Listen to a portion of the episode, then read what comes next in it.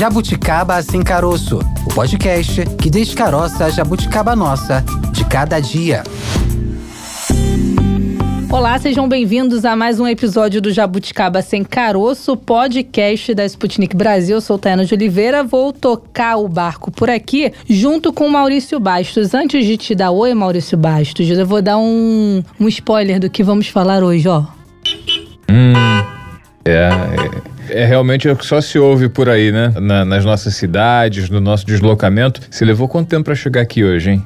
Ai, não sei, no cronometrei não. Mas geralmente eu levo em média um meia hora. Hoje é feriado, minutos. hoje é tranquilo, né? Hoje é dia é. 15 de novembro, não tem Quando tanto Quando eu venho de metrô é mais né? rápido. Mas quando eu venho de ônibus, leva um tempinho a mais. Dia de semana é um sufoco, né? Dia, enfim, dia útil, né? Sim, fora o transporte lotado, né? Pois é, dia útil é um sufoco, principalmente para quem vem das áreas mais distantes. Por exemplo, quem vem da Zona Oeste, da Baixada Fluminense para o centro da cidade, do Rio de Janeiro, né? Falando da realidade do Rio de Janeiro, que é onde a gente está. Duas horas só pegando o trânsito, né? Avenida Brasil. Isso só para chegar. Da linha vermelha para chegar, é, né? para voltar mais duas horas. Pra Quatro horas mais... por dia você perde no trânsito. Você perde vida no trânsito, né? Se Também. deslocando. Você gasta tempo de vida. Quatro horas você poderia estar tá fazendo o quê? Estudando, poderia estar tá lendo um livro, né? Por exemplo, quem está dirigindo só pode dirigir, não pode ler um livro, né? Quem está no ônibus talvez possa ler um E você consiga, né? percebe né? muito isso no trânsito, no transporte público, né? As pessoas utilizando esse tempo ali para fazer alguma coisa. Eu já vi gente com a marmita almoçando dentro do transporte público, provavelmente não tem tempo na correria, saindo de um trabalho para outro, do trabalho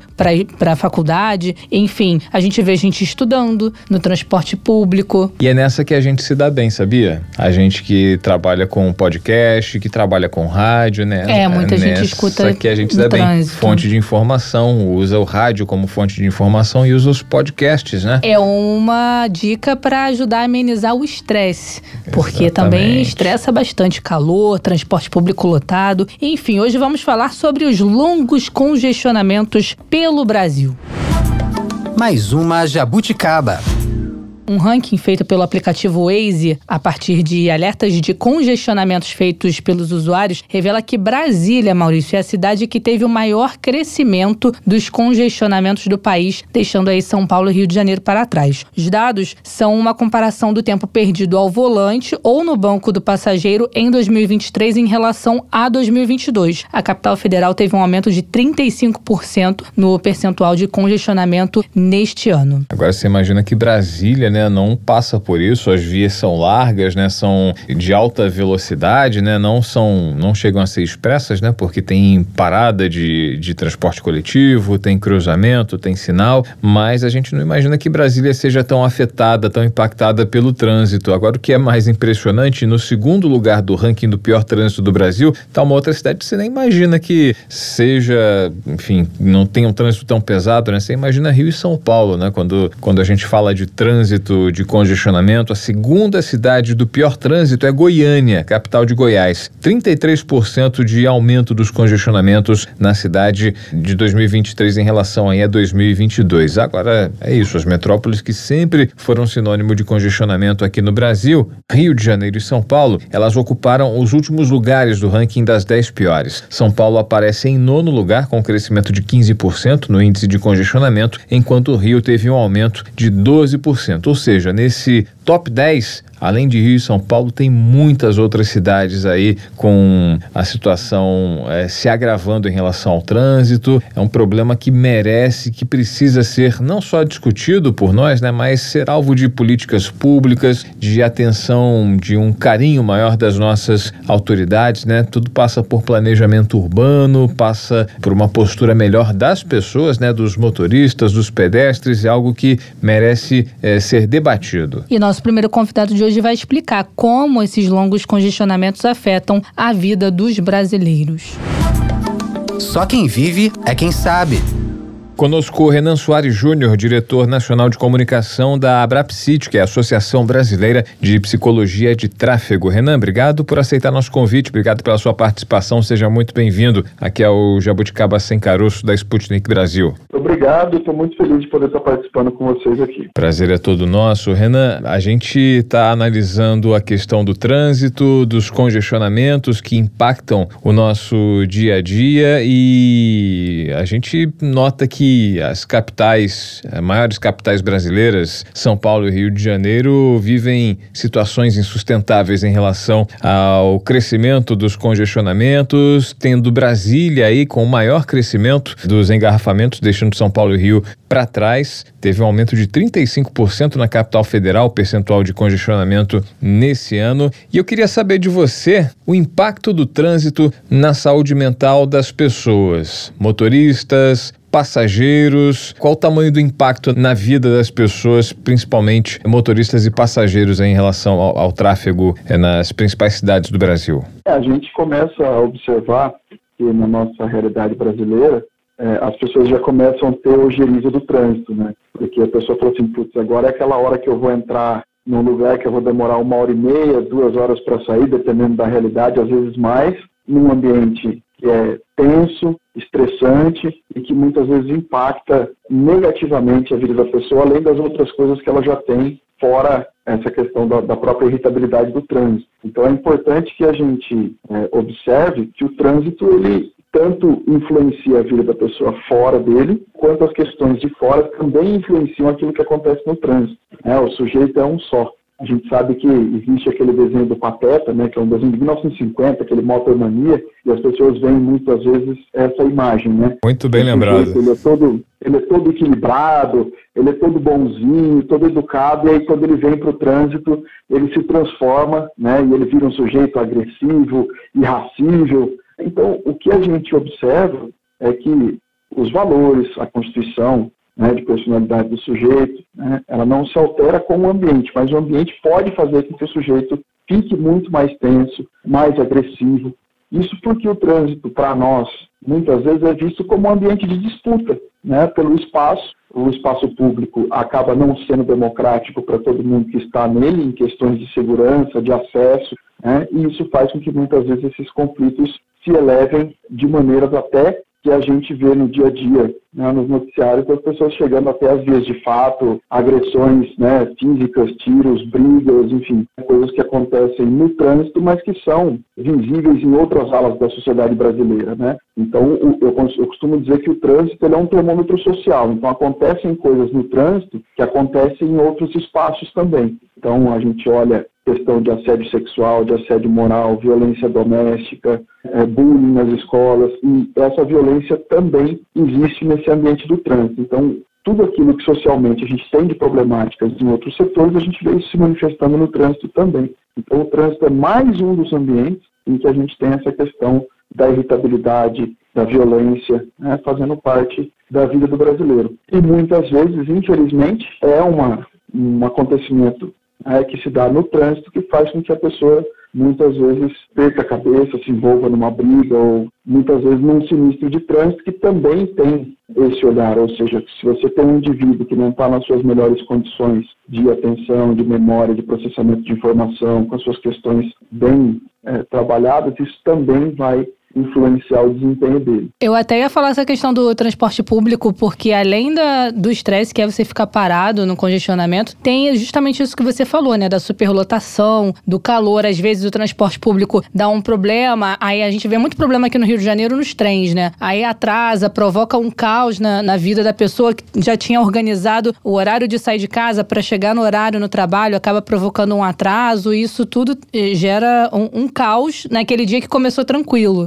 E assim, né, é o que eu falei, a depender de como a pessoa utiliza, né, ela não sabe nem se ela chega, porque nós temos o Brasil entre os 10 países que mais tem mortes no trânsito. Então a gente tem cerca de 90, em média, 90 pessoas por dia morrem no trânsito no Brasil. Então, é aquela história de você sair sem você saber se chega. Porque se você for olhar, por exemplo, a situação do pedestre, a situação do motociclista, né, o motociclista ele tem a mesma vulnerabilidade que tem um pedestre acrescido da questão da velocidade. Né, ou seja, que coloca, coloca ele numa, numa vulnerabilidade extrema. E as pessoas vão para a utilização da motocicleta da maneira que nós temos hoje aí, que alguns estudiosos até chamam de motocicletização da frota, nessa busca de solução, ou seja, o cara justamente tentar encontrar uma solução para não precisar ficar nessa situação da fila do ônibus, nessa situação do atraso, é, da superlotação. Né? Então ele tenta muitas vezes encontrar uma solução individual e muitas vezes isso vai acontecer por meio da aquisição da motocicleta, que tem aí outras problemáticas de vulnerabilidade,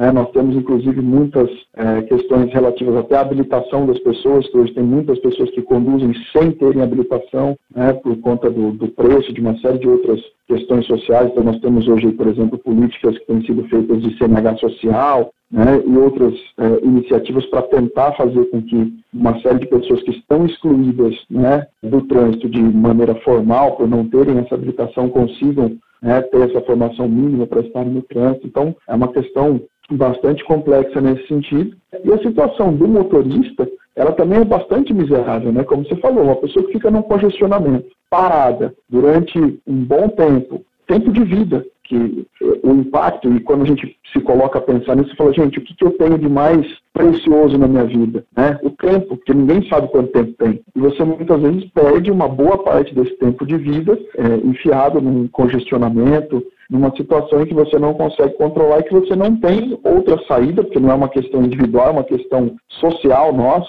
de sociedade brasileira, de ter feito essa escolha por esse modelo rodoviarista, né, carro dependente que nós temos hoje aí, e é uma situação de pena, né, do sujeito, que você falou assim, cara, a gente vai fazer o quê? Então, temos as questões de comportamento do sujeito, da, da legislação de trânsito, mas a gente, quando olha para modelo, né, a gente vê é, o sujeito trancado dentro de uma realidade que, infelizmente, ele não pode fazer muita coisa para mudar. Né? Renan, você falou do modelo que é adotado aqui no Brasil há muitos anos, né, especialmente depois da década de 50, que é o modelo rodoviário, que houve um estímulo para ocupação é, do solo público por veículos automotores, houve um estímulo à industrialização e, com isso, aí a construção de, de rodovias em detrimento aí da precarização e do sucateamento aí das ferrovias, não só no deslocamento de pessoas, né, como principalmente no deslocamento é, de cargas, né, o, o, as ferrovias sempre foram muito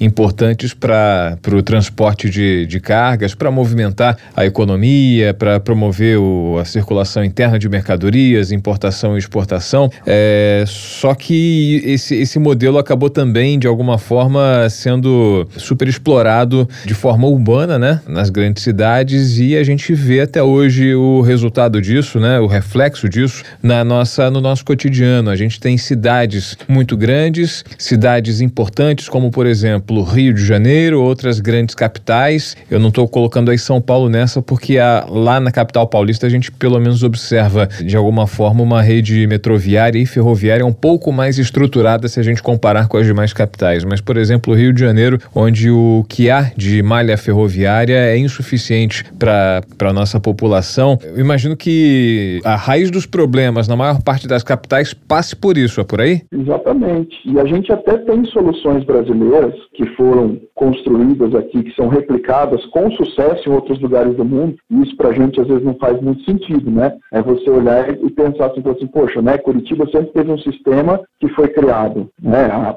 50 anos atrás, mas que é um sistema com a utilização dos ônibus. E, por exemplo, quando a gente fala no metrô, para a nossa realidade brasileira, aí a gente vê a questão do impacto social, construir metrô é quatro vezes mais caro do que você construir um corredor segregado de ônibus. Né? Então você falou assim, poxa, num país como nós temos, com a questão da distribuição de renda, de uma outra realidade. Então você tem um, um modelo que atenderia, né, que daria conta da nossa realidade, funciona com sucesso em algumas localidades aqui, que é replicado para fora, por exemplo. Hoje você tem outros lugares do mundo vindo pegar um modelo que é nosso e que né, não é devidamente replicado dentro do Brasil. Então você pega, por exemplo, lá na, na Colômbia, em Bogotá, os caras vieram, vieram olhar esse modelo.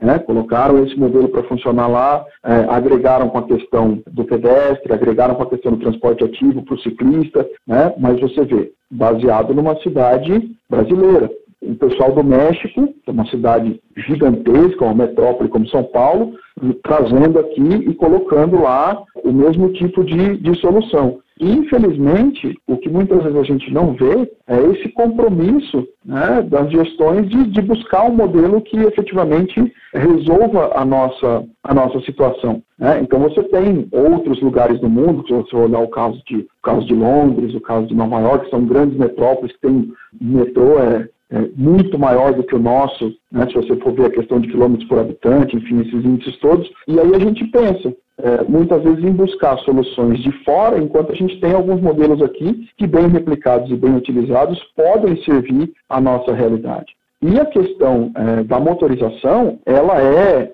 internalizada pelas pessoas. Né? Então você vê, o automóvel como bem de consumo, ele tem aí um pouco mais de 100 anos, mas a maneira como ele emerge socialmente, ele vem carregado de um status, ou seja, quem podia ter um veículo há 100 anos atrás, era uma pessoa que tinha o maior status possível, dinheiro, ou seja, era como se o cara conseguisse fazer a aquisição da máquina do tempo, domínio do tempo e do espaço. Né? Então, a gente estava saindo daquela realidade da composição né, férrea, em que o vagão de luxo e o vagão de carga chegava ao mesmo tempo na estação, lógico que transportado com devido luxo dentro do vagão, mas a gestão do tempo era muito parecida, né? e o surgimento do automóvel ele traz essa, essa mística né, de que, bom, eu saio a hora que eu quiser, eu vou na velocidade que eu quiser, e, e, esse ícone né, das pessoas mostrarem essa questão do status do automóvel. Então a gente ainda não perdeu essas coisas. Tanto que a gente vê um monte de pesquisa que mostra né, que uma das primeiras coisas que as pessoas fazem quando elas são né, promovidas no trabalho, no emprego, é a pessoa trocar o carro, pegar um mais caro, maior, mais novo,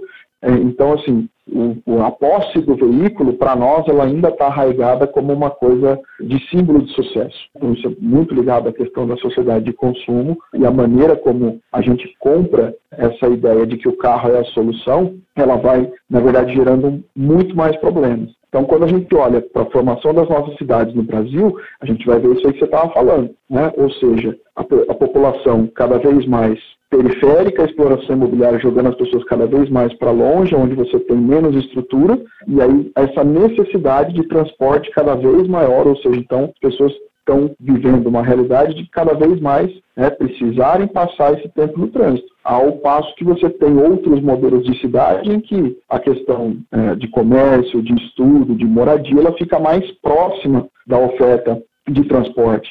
E é, até o próprio entendimento, a gente tem tido uma batalha muito grande do pessoal, por exemplo, do movimento da, dos ciclistas, das pessoas poderem batalhar para ter esse espaço na cidade, porque você tem deslocamentos que conseguem ser feitos né, em distâncias menores de forma de transporte ativo. E são coisas assim que é, impactam, eu discuto isso muito com, com os alunos em sala de aula, né? A gente fala assim, poxa, a pessoa fica o dia todo no trânsito usando o motor e aí a pessoa vai tirar uma hora, duas horas do dia dela para ir fazer um exercício físico. Quer dizer, se você tivesse uma estrutura adequada, a pessoa poderia fazer uma boa parte desse transporte dela no dia caminhável ou ciclável, e aí você já estaria fazendo também essa questão da preservação e da promoção da saúde por meio dessa questão do transporte também. Se deslocar e se exercitar ao mesmo tempo, né? Exato. Então, infelizmente, a gente comprou essa ideia com uma força muito grande né, da posse do automóvel, do motor, como uma não só como uma questão é, de status, mas como essa questão de solução. E quanto mais gente né, vai para essa questão do veículo, mais a gente engarrafa. Você vê que situações como a de São Paulo, por exemplo, quando surge a política do rodízio, ela surge para você tentar deixar pelo menos metade da frota em casa. E é uma coisa que jamais você vai poder pensar em revogar, porque não tem via para todo mundo. Né? Ou seja, se todo mundo sair com seu veículo, trava a cidade e ninguém vai para lugar nenhum. Né? Então, hoje, a gente olhando os números, a gente vê que o crescimento de frota ele é sempre muito maior do que o crescimento de via que a gente tem. Então, muitas vezes, é, esse direcionamento de, ah, vamos construir mais vias, nós vamos fazer, né, nunca vai dar conta. Então, é uma questão cultural e de direcionamento do modelo. E de um trabalho conjunto, né, que nós estamos agora na segunda década mundial pela segurança no trânsito, que é um problema, é um dos grandes problemas de saúde que a gente tem em decorrência da urbanização e da modernidade, é o trânsito. com os sistemas seguros. Ou seja, a ideia é que a gente tenha um trânsito que não permita morrer nele. Essa definição de segurança. E pela primeira vez na legislação de trânsito no Brasil, a gente começa a ter uma, uma demonstração de que a responsabilidade é compartilhada. Né? Porque quando se começa a falar agora em sistema seguro, visão zero, as coisas que as pessoas fazem na Suécia, por exemplo, né? em outros lugares, de que você tenha um, um, um, espaço público que seja seguro para o pedestre, para o ciclista, para o motociclista, para o motorista, para o passageiro, independente de como a pessoa use a cidade, e de que essa responsabilidade é compartilhada por quem planeja, por quem executa, por quem gere, por quem utiliza, porque até então nós ainda tínhamos um pensamento muito atrasado de coisas, de pensar em segurança de trânsito, de qualidade do, da utilização desse espaço, né, que culpabilizava o próprio sujeito. Mas, disse, ah, mas o sujeito está morrendo porque quer, tem que ajustar o comportamento do sujeito. Enquanto a gente sabe, né, e a psicologia ambiental fala bastante disso, a própria psicologia do trânsito, de que é necessário essa modificação do ambiente, ou seja, né, não é só o comportamento do sujeito, o comportamento do sujeito não é independente do ambiente. Então, se você tem um ambiente que é mais qualificado, né, que oferece as condições, o comportamento do sujeito vai mudar e vai se adaptar também para essas condições do ambiente. Então, eu penso que das últimas coisas que aconteceram é, no Brasil nesses últimos tempos, talvez essa sinalização, né, nós temos agora o Plano Nacional de Redução de Lesões e Mortes no Trânsito, o PENATRANS, né, com previsão aí para até 2030 de redução de 50% do número de óbitos, mas que na resolução que nós temos do CONTRAN hoje, na 870, ela traz isso é, de uma maneira bem explícita, ou seja, que essa responsabilidade pela segurança do trânsito, por essa melhora, ela é coletiva, por quem planeja, por quem executa, por quem fiscaliza, por quem legisla e por quem utiliza. Né? Então isso está ficando mais visível. Aliás, esse dado que você trouxe me chocou bastante. Uma média de 90 pessoas morrendo por dia no trânsito aqui no Brasil. Para minimizar esse cenário, né, é diminuir essa estatística, então, é, na sua opinião, seria necessária uma reeducação do, no trânsito e também uma,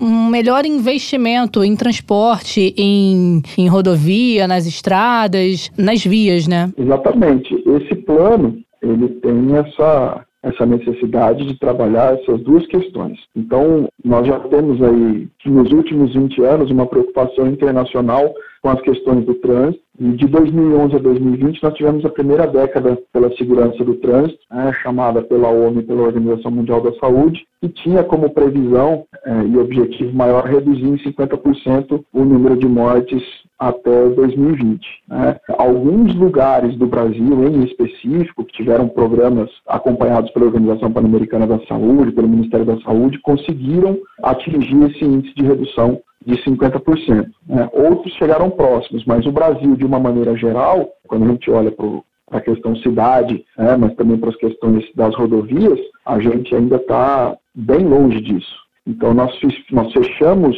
2020 com cerca de 32 mil óbitos no Brasil. Em 2011, nós tínhamos cerca de 45. Então, a gente tem uma redução importante, mas ainda distante daquilo que a gente precisa fazer. E esse momento que a gente vive, ele é justamente, né, hoje nós temos uma Câmara temática desse Plano Nacional né, de Redução de Lesões e Mortes no Trânsito. Né, essas câmaras temáticas da Secretaria Nacional de Trânsito, elas são órgãos acessórios formados por especialistas que visam justamente trabalhar com a gestão para esse avanço da política de trânsito no Brasil e é, utilizar exemplos, né, e a Organização Mundial da Saúde, a OPAS, né, trabalham isso muito conosco, a gente fazer a replicação de políticas que sejam efetivas em outras realidades e, obviamente, adaptadas para as questões brasileiras, mas que possam trazer esse sucesso né, para que a gente consiga atingir esse objetivo. O grande marco que nós temos hoje, né, preconizado pela Organização Mundial da Saúde e pela ONU quando se fala em lesões no trânsito, é que a gente chegue a 2050 né, com a utilização maciça de sistemas seguros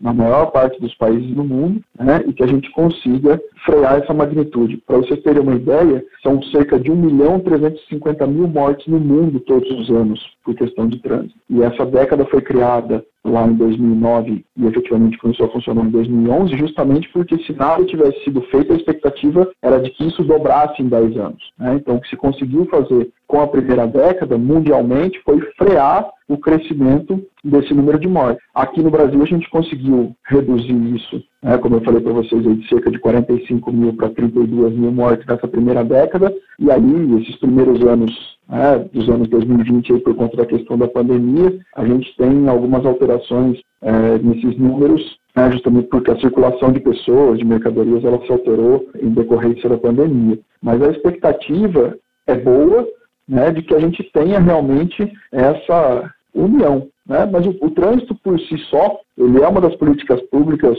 menos democráticas que nós temos. Porque se você pega as outras políticas sociais, por exemplo, como a educação, a assistência social, né, a saúde, elas têm a existência de conselhos municipais, estaduais, né, conselhos nacionais que são formados por usuários da política, por trabalhadores do setor, por representantes do governo. E no trânsito isso não acontece. A gente não tem essa abrangência para que a população, os usuários, os trabalhadores do setor tenham esses espaços qualificados para terem voz, para ter esse debate. Então, é, são espaços muito restritos para que isso se faça. A gente está conversando com o Renan Soares Júnior, diretor nacional de comunicação da Abrapcit, a Associação Brasileira de Psicologia de Tráfego. Renan, diante de, de tudo que você falou, que você expôs aqui para gente, para os nossos ouvintes, dá para a gente dizer que, é, basicamente, os problemas do trânsito no geral, né, é, os problemas da nossa mobilidade urbana, se tem, tem como raízes aí uma, o individualismo, né, é um problema comportamental e outra, a falta de planejamento urbano. Os problemas passam por esses dois itens. Você acrescentaria algum outro fator responsável por todo o problema que a gente vive até hoje? Porque a gente vê que isso não se resume às grandes cidades brasileiras, né? Esse problema é mundial, é, eu diria uma epidemia, né? Exato. Hoje nós temos esse problema espalhado né, por vários países e aqueles que mais têm problemas, né, como é o nosso caso, né, países em desenvolvimento como o nosso, também sofrem muito com essa questão né, da urbanização e da forma como isso é feito. Então, essas, essas duas partes né, que você falou, Maurício, elas são é, fundamentais para esse entendimento. Ou seja, a questão da estrutura, né, do tipo de política é, de transporte, de construção das cidades, e não é por falta de legislação, porque legislação a gente tem, né, que fale de mobilidade urbana, né, que fale é dessa questão até para cidades menores, mas infelizmente a gente ainda não tem essa consciência coletiva do quão é importante a gente pensar nessa relação com a cidade, com o espaço urbano, né, de ter algo mais harmonioso que possa ser melhor. Mas você veja que muitas vezes essa solução ela vem justamente desse encontro de desejos. Ah, nós tivemos aquele movimento do Paz no Trânsito lá em Brasília, por exemplo, em 95, que foi abraçado pela sociedade, pelos entes governamentais, pela imprensa e modificou uma série de questões em Brasília, que pelo seu desenho tem aquela questão da utilização do carro, né, e passou a ter esse olhar mais cuidadoso com o pedestre naquela época, inclusive trazendo números importantes porque as pessoas viam de que, ah, mas a frota vai crescer, o número de pessoas vai crescer e o número de óbitos vai crescer. E com aquela ação que eles fizeram né, nos anos 90 ainda, antes do código de trânsito que nós temos atualmente, né, eles conseguiam, ali num prazo de três anos, demonstrar que a frota continuou crescendo, a população utilizando a cidade e o número de óbitos desceu. Ou seja, então tem a questão comportamento e tem a questão gestão interagindo para que isso se faça. E a questão do comportamento do sujeito no trânsito, né, que é o segundo ponto, além da questão da estrutura, nós vemos que isso tem muito a ver com o nível médio de formação do brasileiro, ou seja, é, esse respeito ao coletivo, as práticas que a gente vê cotidianamente nesses espaços comuns, elas se replicam no trânsito. Então você veja, são mudanças que muitas vezes elas demoram um tempo para acontecer, justamente pelo enraizamento cultural que nós temos. Você veja, esse ano nós comemoramos 35 anos da Constituição brasileira, da participação popular, dessa nova possibilidade das pessoas em pensar as políticas públicas, e nós também temos o da lei seca. Então, a lei seca, ela vem a partir de 2008, com 15 anos, em que a gente vê uma mudança de um comportamento, em que a legislação precisou né, se tornar muito mais severa, né, ou seja, tolerância zero, para que as pessoas conseguissem socialmente entender que não existe uma combinação segura entre álcool e direção. Por quê? Porque isso era visível das pessoas. Ah, reunião, família, as pessoas bebiam. Você vê que as pessoas ainda pegam o carro, por exemplo, com a questão do álcool, e dificilmente você vê alguém dizer assim, não, ó, deixa o carro aí, né? Chama um carro de aplicativo, estamos não bebeu, pessoas muitas vezes olham e falam assim, ai, tomara que Deus proteja que chegue bem em casa, mas sabe que a pessoa está indo alcoolizada, né? E a gente ainda não tem essa, essa preocupação. Nós temos outras questões de comportamento, por exemplo, como a questão do uso do telefone celular. Né? O uso do telefone celular ele está se tornando um problema é, cada vez mais importante no trânsito, né, de uma maneira emergente, se juntando à questão da velocidade excessiva inadequada que nós já tínhamos, dessa questão do álcool, né, e você vê que a gente ainda tem uma série de, de outras questões que vão se juntando a isso. Né? Então, o celular é uma dessas novas. Então, essa modificação do comportamento, ela passa por um diálogo com a população para uma mudança de pensamento, porque para a gente mudar comportamento, a gente tem que mudar pensamento primeiro. Então, a maneira como a gente vai enxergar essa relação com a tecnologia, né? porque essa questão da posse do automóvel é relação com a tecnologia, da utilização do celular é relação com a tecnologia. Né? Então, tudo isso tem a ver com algumas coisas macro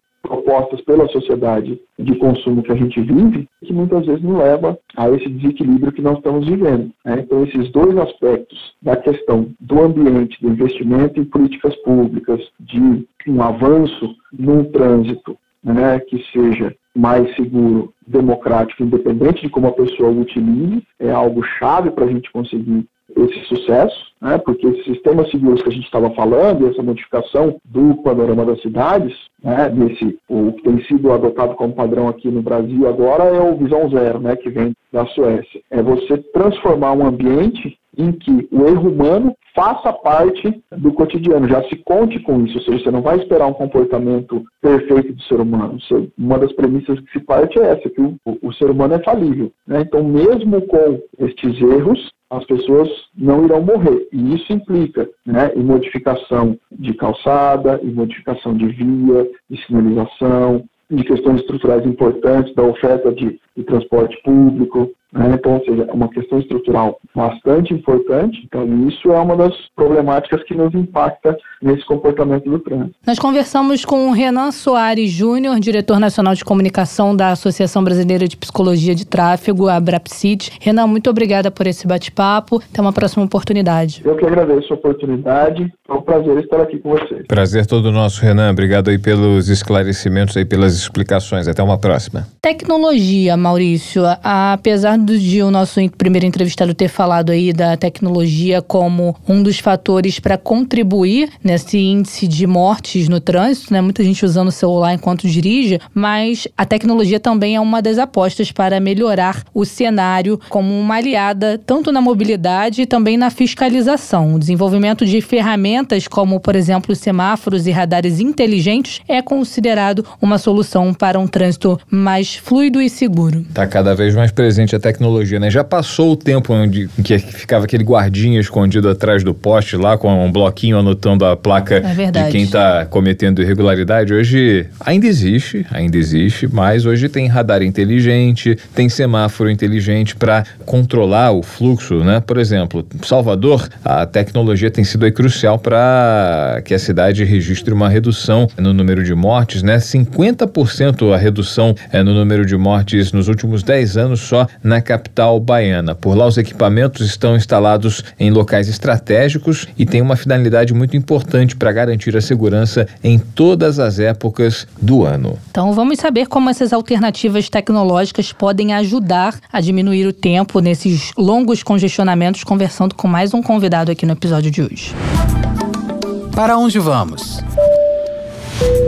Gregório Luz, pesquisador e diretor de Planejamento e Economia dos Transportes, com mestrado no programa de Engenharia de Transportes da COP-UFRJ e no programa de Administração Pública e Governo da Fundação Getúlio Vargas. Seja bem-vindo aqui ao Jabuticaba Sem Caroço. Gregório, tudo bem? Tudo bem. Prazer estar aqui. Gregório, eu vou começar te perguntando é, como o Brasil sofre com essa questão de longos é, congestionamentos, como o trânsito, né, essa questão do trânsito afeta a vida do brasileiro? É, o trânsito, sem dúvida, né, é, ele afeta consideravelmente a vida do, de todos os brasileiros, né, principalmente pelo tempo expendido no, no trânsito. Isso tem perdas mais gerais, né, no sentido de perdas econômicas, perdas de produtividade, porque as pessoas poderiam fazer outras coisas, mas estão presas no trânsito, mas isso também afeta a qualidade de vida, né, o estresse, todo é desagradável, né, você estar tá preso no trânsito, principalmente se estiver em, em, em, por exemplo, no transporte público lotado e desconfortável. Isso também está é, relacionado também com é, até a exclusão social, principalmente por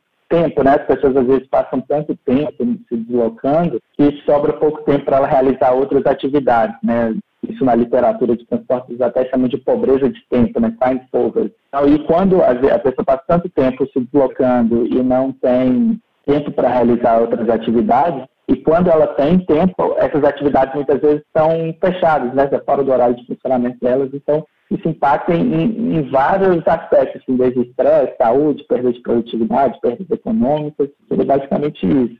Gregório, eu não sei se você enxerga dessa mesma forma que eu, mas é, todas essas medidas que a gente observa, medidas tecnológicas como semáforos inteligentes, radares inteligentes, que de alguma forma, dispositivos que façam a população economizar tempo no deslocamento, são apenas paliativos, já que a gente tem muito carro para pouca via, né? A gente tem uma demanda muito grande de deslocamento para quantidades reduzidas de é, a população aumenta a cada dia que passa e tudo passaria, né? Esse deslocamento mais eficaz passaria pelo investimento no transporte de massa. Você acha que a adoção de ferramentas como semáforos inteligentes, como radares inteligentes, que deem fluidez ao, ao trânsito de alguma forma, elas têm alguma é, efetividade no deslocamento da população? De que forma essas ferramentas podem auxiliar é, na mobilidade? Então, Maurício, exato. Você falou tudo. Assim, é, a gente tem essas ferramentas de, de semáforos inteligentes. Hoje tem está muito em, em, alta, né? Veículos autônomos, elétricos e tudo. Mas o, o, assim, o que a gente observa é que essas inovações tecnológicas elas podem, em certa medida, aumentar a eficiência, né? reduzir um pouco o congestionamento, mas essa redução ela é momentânea, né? Você tem uma redução agora, mas quando você tem a redução, o trânsito melhora um pouco, as pessoas têm mais incentivo em pegar o seu carro e usar ele e daqui a alguns anos, né, ou, até menos tempo, está tudo congestionado de novo. Isso é observado não só com as inovações tecnológicas, mas também com era um, uma, como é que se diz, um, um lema da a visão da engenharia de transporte, antigamente, que era a visão de prever e prover, né? Você prever a demanda futura e prover infraestrutura. Só que o que observou foi sempre aumentando o número de vias, quando você aumentava o número de vias ou de faixas na via, né? Você melhorava momentaneamente o trânsito, mas dava incentivo a mais pessoas a utilizarem o carro em pouco tempo isso estava novamente engarrafado, né? está tudo parado. Então, não tem solução mágica, não tem tecnologia, assim, a princípio, né, é, é, ao meu ver, que vai resolver o, o, o trânsito. O, o caminho seria uma mudança de paradigma de realmente é investir em transporte público, investir em transporte de alta capacidade, né, capacidade, como sistemas de BRT, metrô, trem, até mesmo ônibus, porque acho que todo mundo até já viu essa imagem clássica, que ela é muito famosa, da quantidade de espaço necessário para transportar a mesma quantidade de pessoas com carros e com ônibus. Né? Então, é basicamente isso. O espaço viário é um espaço escasso e, assim, obviamente todo mundo gostaria de pegar o seu carro nessa garagem, fechar o vidro, ar-condicionado e fazer o deslocamento até seu trabalho. Mas, sob um ponto de vista é, comunitário, né, da sociedade como um todo, isso é inviável e principalmente pela a forma como as nossas cidades estão estruturadas. Né? Cidades, os empregos, normalmente as oportunidades, elas estão muito concentradas nas regiões centrais. Então, no, no pico da manhã, está é, tá todo mundo saindo da, das regiões mais periféricas, mais distantes do centro, indo para o centro para realizar essas atividades. Então, além da questão do espaço viário ser limitado e da quantidade de carros ser excessiva, a estrutura da nossa cidade não ajuda. Ela atrai todo mundo no mesmo horário para o mesmo local. Agora, muito se fala em Curitiba, né? Curitiba como um case de sucesso na implementação de alguns sistemas relacionados ao transporte público. A gente pode considerar mesmo Curitiba como uma cidade brasileira modelo é, na questão de mobilidade? É, sim, sem dúvida. Curitiba assim, foi precursora. É, o sistema de BRT né, foi inventado lá em Curitiba. O, o Jaime Lerner é, é, foi prefeito de Curitiba, fez toda uma, uma uma mudança de paradigma e, uma, e o BRT foi uma solução que ele tinha características de um transporte de alta capacidade, de média capacidade, né, com as vias segregadas, com pouca interferência, e barato, né, feito por ônibus. Então, assim, sem dúvidas, Curitiba, tanto na sua urbanização, né, no seu modelo de cidade, quanto no, na, nos investimentos em infraestrutura de transporte, é um, é um case assim, de sucesso, um case gente tem muito a aprender com Curitiba. Agora, por exemplo, você falou da adoção, respondendo à pergunta da Tayana, né, desses sistemas de transporte que viraram, entre aspas, uma febre no Brasil, especialmente é, depois do período pré-eventos brasileiros, né, Copa do Mundo, Jogos Olímpicos, né, que são os BRTs, os sistemas com via dedicada, com via segregada, né, que tem como função carregar o maior número de passageiros possível, né, o, o transporte de massa de, de médio porte, né, a gente não sei se se estabelece como médio ou grande porte, né, comparando com o trem ou com, com o metrô, mas que tem uma via segregada que cumpriria esse papel de fazer, de promover o deslocamento de grandes populações. No caso do Rio de Janeiro, é, a gente observou que a cidade não estava preparada nem mesmo para receber essas vias, porque você cria uma via dedicada, uma pista, uma faixa dedicada para esse tipo de veículo e ao mesmo tempo você retira uma faixa dos veículos demais, né, dos carros de passeio, dos demais ônibus, ônibus comuns, né? E para fazer a instalação desse tipo de sistema, a, o transtorno seria muito grande, ainda está sendo, né? Porque as obras ainda continuam no Rio de Janeiro, que deveriam ter sido encerradas logo após os Jogos Olímpicos, elas foram se arrastando, foram paralisadas e agora sendo retomadas. Qual a diferença entre as duas cidades, o Rio de Janeiro e Curitiba? Passa pelo planejamento urbano no geral, de ocupação do solo, por que uma dificuldade maior em outras cidades se a gente for comparar, por exemplo, com Curitiba? Então, eu não assim, conheço exatamente o histórico em Curitiba de como foi a implantação, mas assim, eu acho que sem dúvida deve ter tido algum tipo de transtorno na implantação desses sistemas. É igual na, na construção, de, na, em qualquer obra pública, né? Você, infelizmente, tem um, um transtorno que afeta toda a população ali no entorno. É, o Rio ele tem a característica, principalmente na, na, nas regiões mais do subúrbio, né? na, na zona norte, gente passa o, o Transcarioca, Transbrasil, de, ser uma, de serem regiões bem densas. Né? Isso dificulta a implantação. Como você falou, ele também tira uma via do carro, do, uma via de rolagem para botar o BRT, mas sem dúvidas é, é, uma, um, é um sistema muito mais eficiente, assim, com todas essas dificuldades enfrentadas, é um sistema que ele vai é, é ser muito mais eficiente, às vezes não pode não resolver o, o problema, principalmente por questões das, das, a gente chama de linhas de desejo dos deslocamentos, das pessoas querendo se deslocar para o mesmo local, no mesmo horário, mas sem dúvida ele, ele alivia bem os problemas, a, a perda de tempo né, no, nos deslocamentos diários.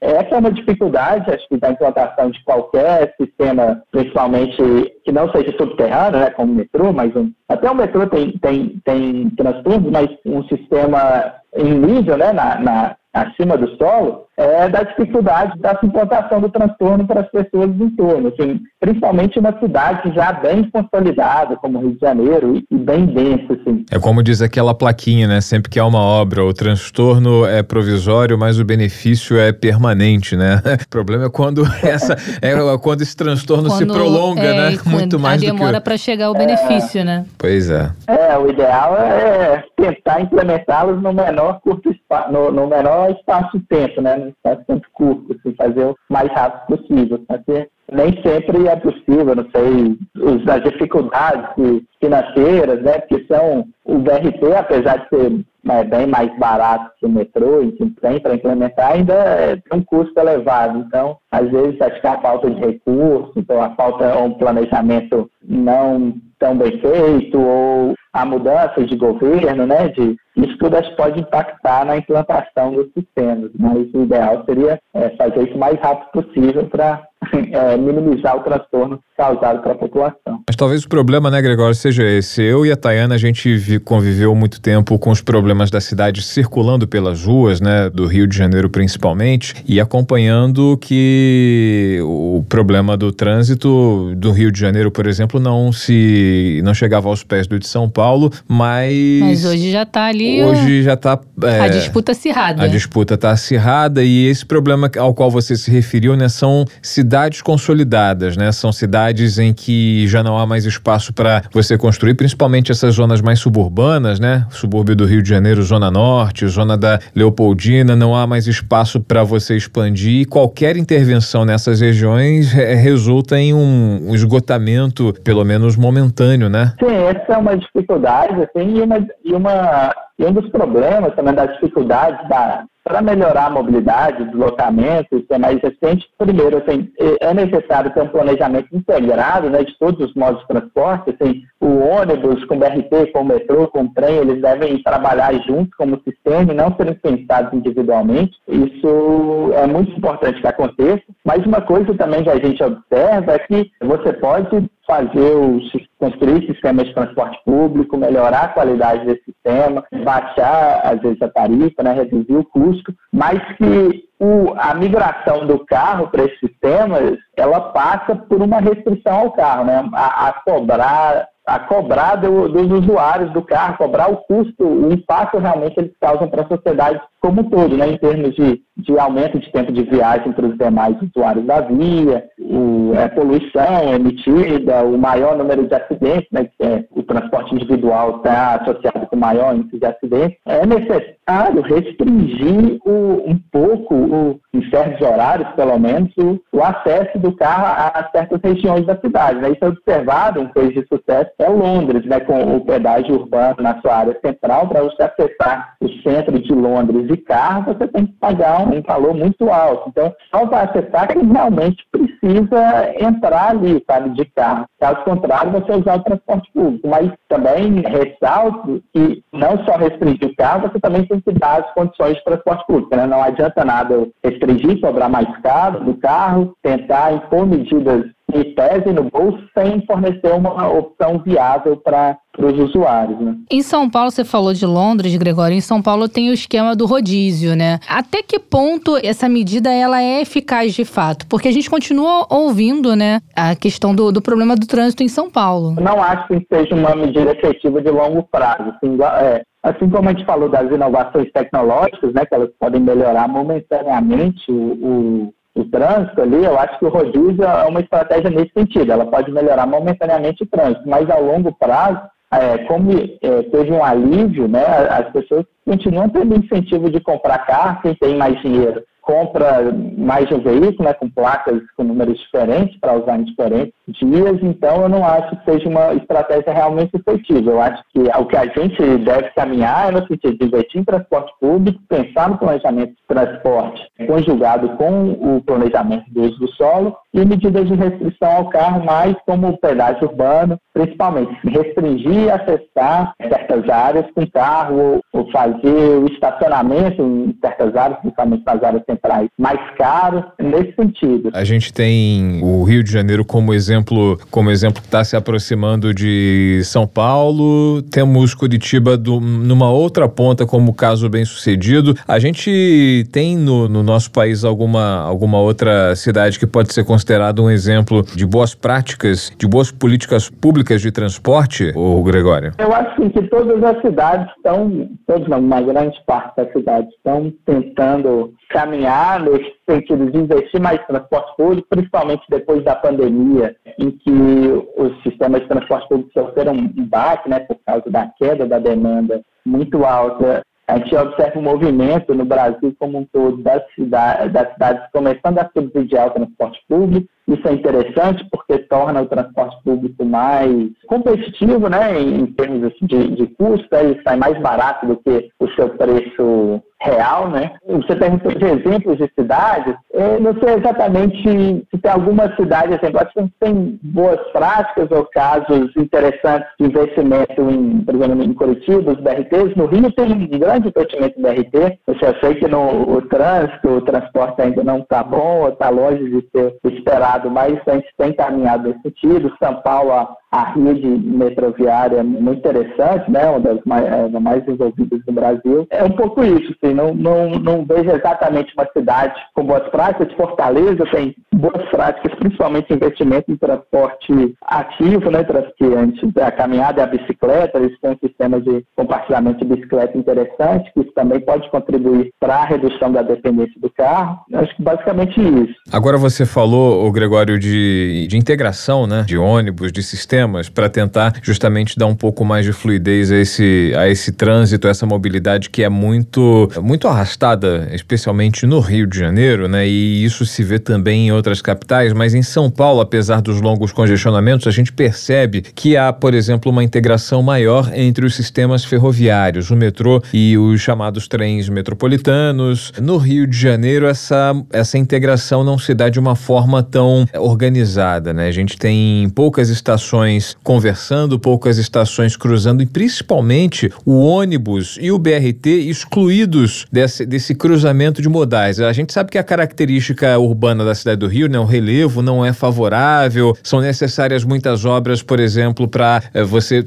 cobrir o metrô, a cidade toda com o metrô, você tem que perfurar rocha para poder atravessar o metrô da Zona Norte para a Zona Sul, você tem que fazer uma série de desapropriações. De que forma, o, porque o Rio tem uma dificuldade grande de interligar esses sistemas, interligar tarifária, é, de forma tarifária também, e né? a tendência é piorar, né? Porque a partir do ano que vem é, vai mudar o esquema de bilhetagem na cidade do Rio de Janeiro. Hoje a gente tem o cartão Rio Card, né? Que ele funciona em todos os, os meios de transporte, até com esse esquema de bilhete único, de integração. A partir de 1 de fevereiro do ano que vem, ônibus e BRT terão um cartão próprio que não será aceito em trens da Supervia, em metrô, o que vai dificultar ainda mais essa integração. Né? Ou seja, você tem uma bilhetagem é, que é gerida pela prefeitura, valendo para os ônibus do município, você tem uma outra bilhetagem que é gerida pelas empresas estaduais de ônibus, que tem a participação também do metrô e do trem, que não vai integrar a partir de agora com os ônibus do município. É, é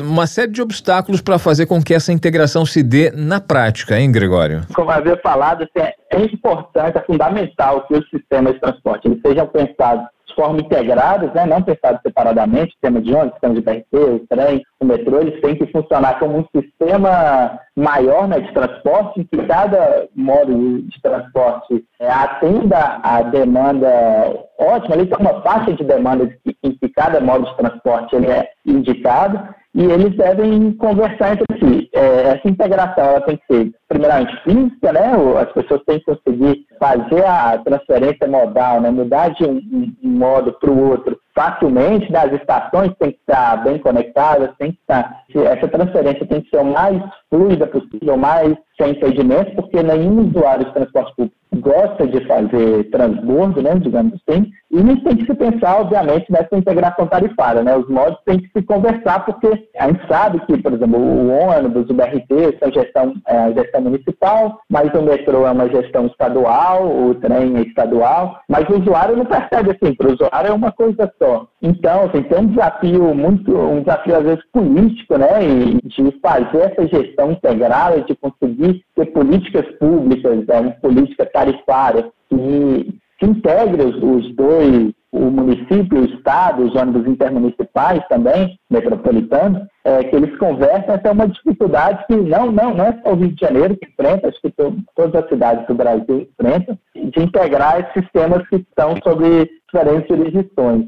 Mas isso é fundamental para ter um sistema de transporte melhor e mais eficiente. Né? Acho que a gente tem espaço para aumentar a eficiência do sistema se a gente melhorar essa integração, tanto física quanto tarifária. Nós estamos falando aqui sobre Rio de Janeiro, São Paulo, como exemplos, vamos dizer assim, de cidades com os maiores congestionamentos Cidades do Brasil. saturadas, né? Mas existem outras cidades que enfrentam problemas semelhantes, Gregório? Sim, é, eu atualmente estou como diretor de planejamento e economia dos transportes aqui em Belo Horizonte e esse é um problema que a gente enfrenta aqui também de congestionamento, de trânsito intenso, que é, nem, não é simples de, de se atacar, né? A gente tem investimento em transporte público, a gente tem um sistema de BRT, de metrô, a gente está subsidiando agora o sistema de transporte público aqui para digamos, tornar ele mais competitivo é, frente aos modos de transporte privados, individuais, e, mas não é simples. Assim, uma, uma dos caminhos que a gente está seguindo aqui é tentar construir cada vez mais faixas exclusivas para o transporte coletivo, dar prioridade para o ônibus, que ele transporta muito mais gente ocupando menos espaço, então esse tipo de transporte precisa ser priorizado mas, então, mas não é um, um, problema simples de se resolver, né? É como eu falei, são interessantes, é importante ter medidas de prevenção, ao, de restrição ao carro, né? De cobrar o custo que esse que o móvel, que o carro, que o transporte individual ele causa na sociedade como um todo, mas politicamente isso é muito difícil de ser feito, né? Porque é uma medida extremamente impopular. Então, é, caminhar nesse sentido, muitos políticos, né, eles, como se diz, eles têm, são, não estão muito dispostos a, a, tomar medidas nesse sentido, uma vez que vai ser muito impopular e sofrer, sofrer muito né, é, com, com as reclamações usuários, principalmente os usuários de carro, eles são, têm mais força, têm mais voz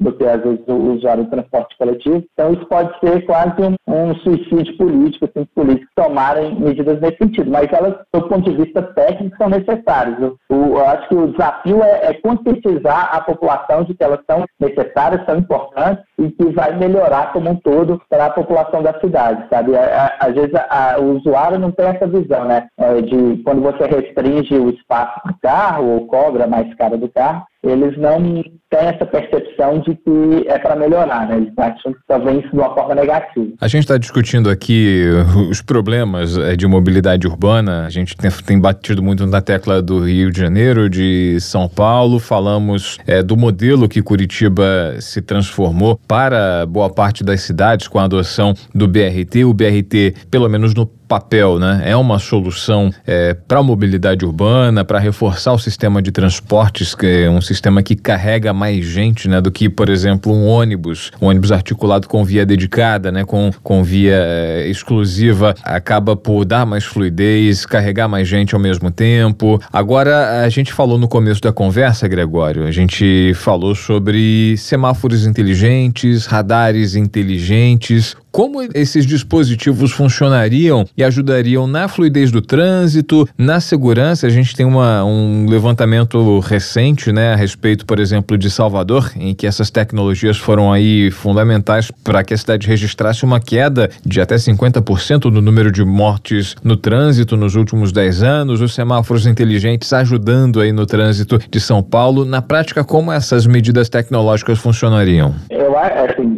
como eu falei, acho que eles, essas inovações tecnológicas elas melhoram né, a eficiência, mas não resolvem. Né? Mas hoje em dia a gente tem muito dado né, de tudo. Todo mundo anda com celular, está gerando dados o tempo todo, o celular com GPS, então a gente tem muita informação dos deslocamentos nas cidades, e quais vias estão engarrafadas em qualquer lá, minuto a minuto né, ao longo do dia. Esse caso, por exemplo, do, do semáforo inteligente, da programação inteligente, a gente não conseguia fazer uma adaptação em tempo real para isso. Né? A gente observava como é que era o trânsito, como é que era a dinâmica ali e tentava fazer um, os tempos semafóricos né, é, para minimizar o trânsito em determinados horários de acordo com pesquisas anteriores. Hoje em dia, com essa quantidade de dados que são gerados, o Google hoje está prestando até um serviço que ele utiliza a inteligência artificial para fazer essa programação semafórica. Então, ele vê, a gente, como pelo Google Maps, né, pelo deslocamento dos usuários, ele sabe exatamente em qual momento a via está engarra, tá engarrafando, está ficando mais lenta, E aí ele programa esses semáforos de forma é, minimizar isso. Mas, assim, toda tecnologia, essa, essa solução, ela tem uma, uma limitação, né? Ela pode aumentar a eficiência ao máximo, mas se tiver muito carro na rua, assim, ela vai ter, vai chegar um ponto que ela não vai conseguir mais utilizar. Então, são ferramentas importantes que devem ser adotadas. Questões também de radares inteligentes para a prevenção de, de sinistros e trânsito são importantes. A gente tem uma perspectiva no futuro de ter carros autônomos, né? Esses carros, em teoria, serão mais seguros também, conseguirão evitar mais acidentes, conseguirão talvez se comunicar um com o outro e isso é, eles conseguem se comunicar um com o outro e isso talvez melhorar ainda a fluidez do trânsito, mas ainda se a gente tiver muito carro, a gente tem um espaço limitado, né? Vai chegar um ponto máximo que a gente consegue otimizar. Depois disso, então, mudança, é uma, mais uma mudança de paradigma, né? do jeito que a gente usa o jeito que o transporte está hoje em dia, né, precisa ser mudado. A gente precisa de cada vez mais espaço para o transporte público de alta, média e alta capacidade. É isso, nós conversamos com Gregório Luz, pesquisador e diretor de Planejamento e Economia dos Transportes, com mestrado no Programa de Engenharia de Transportes da COP UFRJ e no Programa de Administração Pública e Governo da Fundação Getúlio Vargas. Gregório, muito obrigada por nos atender, por esse bate-papo e até uma próxima oportunidade. É, obrigado a vocês, foi um prazer conversar com vocês aqui, falar um pouco sobre mobilidade aqui nessa manhã. Prazer foi nosso, Gregório. Obrigado, um abraço. Um abraço. Bom, é isso. Discutimos aqui possíveis melhorias. Enquanto a situação não melhora, vamos seguir perdendo tempo nesses longos congestionamentos e acabar sofrendo. O verão tá chegando, transporte público quente. E no episódio de hoje, né, Thay, as vinhetas foram mais do que temáticas, né? A que ponto chegamos, né? Com esse trânsito não dá para chegar a ponto nenhum, né? Para onde vamos? não dá para se deslocar desse Maurício jeito. Maurício Bastos sendo Maurício Bastos. Tiozão. Bom, Jabuticaba Sem Caroço de hoje fica por aqui. Amanhã tem mais para falar sobre. Ah, vou fazer também o trocadilho. Você falou do que ponto chegamos. Eu falei, é, verão tá chegando, transporte público quente. Amanhã o assunto também é quente. Vamos falar das queimadas na Amazônia. Faz o tutuntos para mim, vai. Tum, tum, tum. é isso então, Maurício. Jabuticaba Sem Caroço, o podcast que descaroça a jabuticaba nossa de cada dia.